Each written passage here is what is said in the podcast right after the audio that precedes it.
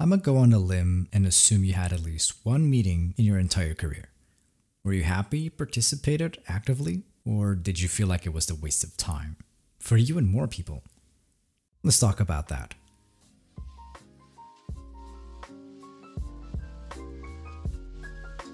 Welcome to the show. I'm your host, Jose Mota. Last week I had the chance to visit my fellow colleagues at headquarters. I usually go there like twice a year, so it's really important that I take time to invest in a proper agenda before I go.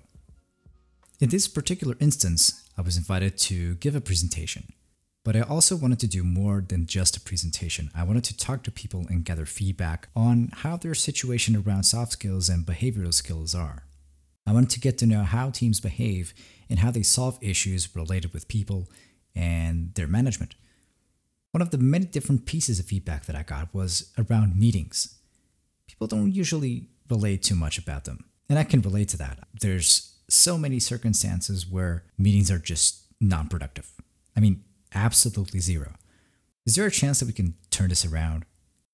Well, I like to think so. There's a lot of good feedback around it, and I would like to share some of these insights with you today. I think that the worst offender about the concept of meetings is a lack of purpose. I mean, people schedule meetings for everything, even if it's a one on one. Now, don't get me wrong, one on ones are great, but if it doesn't have a particular objective, then it's probably best to schedule a lunch or something. At least you get to do something productive. In any case, hosting a proper meeting takes an objective a really purposeful agenda with one or more topics.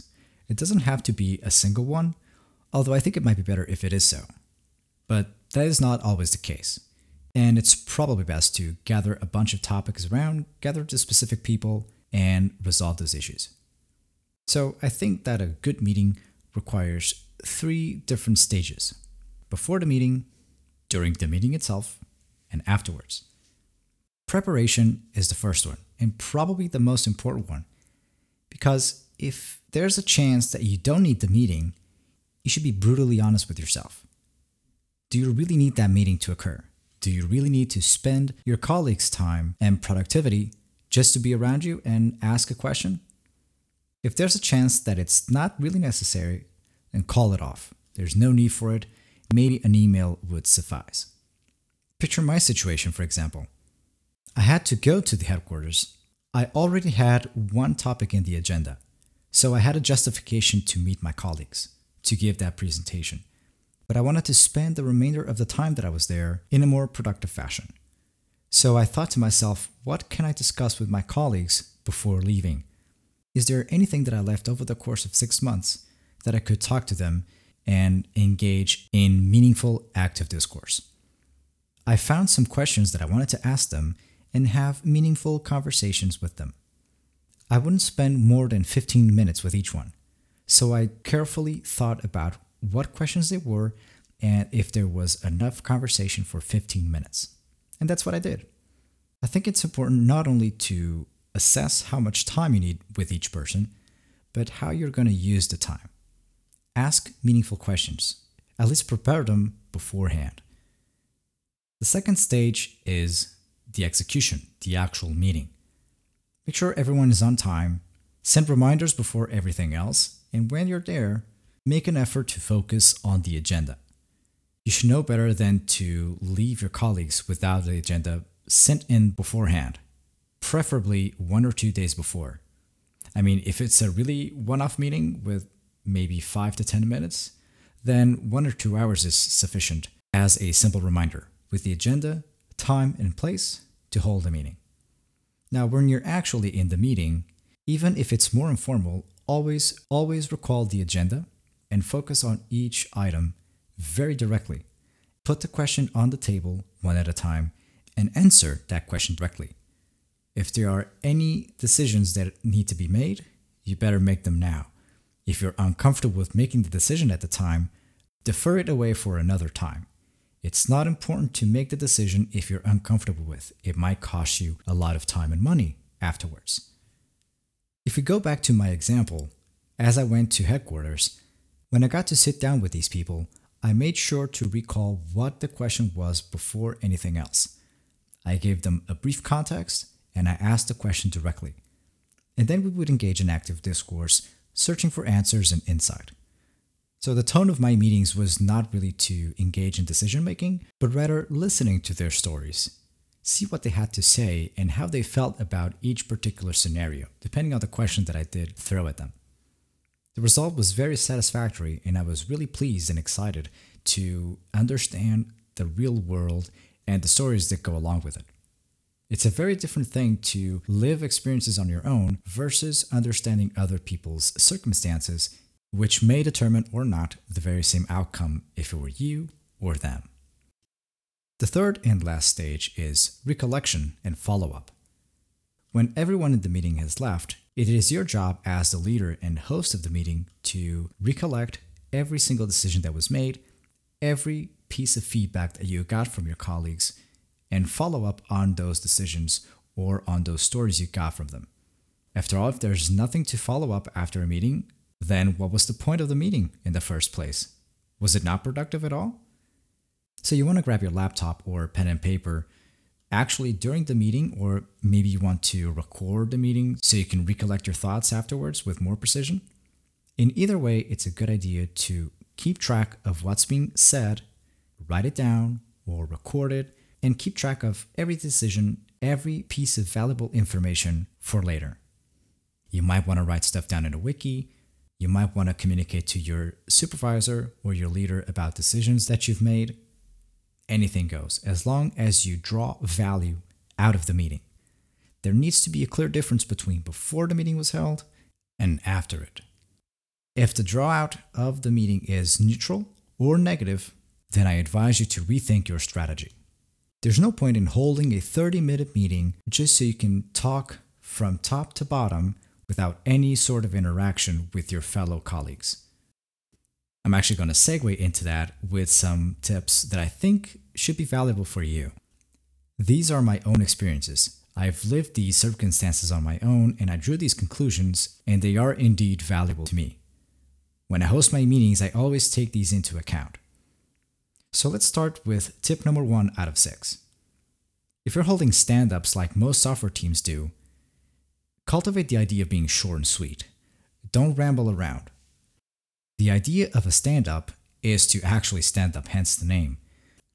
In one to two minutes, you explain what you did before, what you're going to do next, and if you need help, if there's any blockers or bottlenecks, or someone needs to help you out you don't need to waste a lot of time on context. That's not the point. People just want to get to know what it is that you accomplished. What value did you generate out of your work? And what value you need to generate afterwards, and if someone can contribute. That's it, that's the whole point of the stand up. However, you might feel like you need to go over some details. Maybe expand a little bit on them, but focus on being short. Ask your leader if you can talk about it later if you can schedule some other time and avoid everyone just standing and waiting for the meeting to end. Unless they're actively contributing to that question, then it's not valuable to ramble into details. Tip number two, and this relates to brainstorming sessions. These sessions are really good if you want to draw some creative output. However, these might go really astray if you don't get a hold of the situation. Brainstorming sessions need to have a purpose and they need to have a general direction. Same thing goes for general meetings. They need to have structure. Prepare the meeting beforehand, send a clear direction to everyone in advance so they can structure the creative process ahead of time. Prepare some ideas already so it's not really like you're going into the session empty handed. Have some cards on your deck and be ready to shovel them out as soon as you get into the meeting. Since brainstorming sessions tend to be slightly longer than usual, it's a good idea to fuel them up with food and water, preferably. Don't really bring sodas into it, it's not a good idea. So, water and light snacks are perfect. Also, one very important thing if you want to drive engagement from everybody, be sure to keep a positive stance for every single input that's drawn out from each and everyone. If you keep shutting people's ideas down, they're not going to want to engage any further. They're going to clam themselves in, and that's not what you want out of a session. Tip number three I actually brought this up before, but I'm going to reiterate very shortly. question yourself if you really need to host that meeting. Particularly, do you need to make an announcement? Well, if you do, and if it's not really necessary that people intervene in that announcement, then publish a written piece, a blog post, or a wiki entry, something that everyone can read up beforehand without distractions, or at least without doing anything. But then you ask yourself, well, I want people to ask things about the announcement. Well, why not do an AMA or something? Host a meeting just for the questions. Assume that people have read your announcement and then invite them to ask questions, either asynchronously or during a proper meeting. It is the difference between a meeting taking 90 minutes or 10 to 15. It's huge. Tip number four at the end of the meeting, recall the decisions that you've made as a team. This is very important because it engages people when they leave. So think of it as an uplifting move. It reminds people that they were productive, and therefore they're going to be much more active in pursuing the decisions that you made with clarity and with drive. Tip number five a call is not really a meeting. I mean, if you're calling one on one or having a conversation directly with two people, that's not really a meeting. Still, you might want to consider preparing for it if you need to accommodate such an interaction. If the conversation that you're having requires either part to invest time in preparing for it, then it's a good idea to book time for it. Not really a meeting, it's not that formal, just keep it light and casual. And tip number six this is spread out throughout the entire internet. Don't use PowerPoint, or at least don't use PowerPoint like you're using a word processor. Don't shove content into it. They're supposed to be a supportive medium, but not the entire presentation. You are the presentation. You are the target that people are listening to. They're not there to watch slides, they can do that another time. Prepare yourself. Don't rely on slides heavily, use them sparingly. These tips, albeit very short and sweet, are going to give you valuable returns.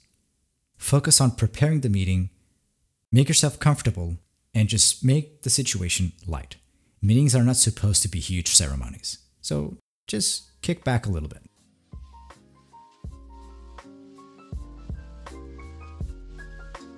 Thanks for listening to this episode on productive meetings. Stay tuned for more at josemota.net slash podcast.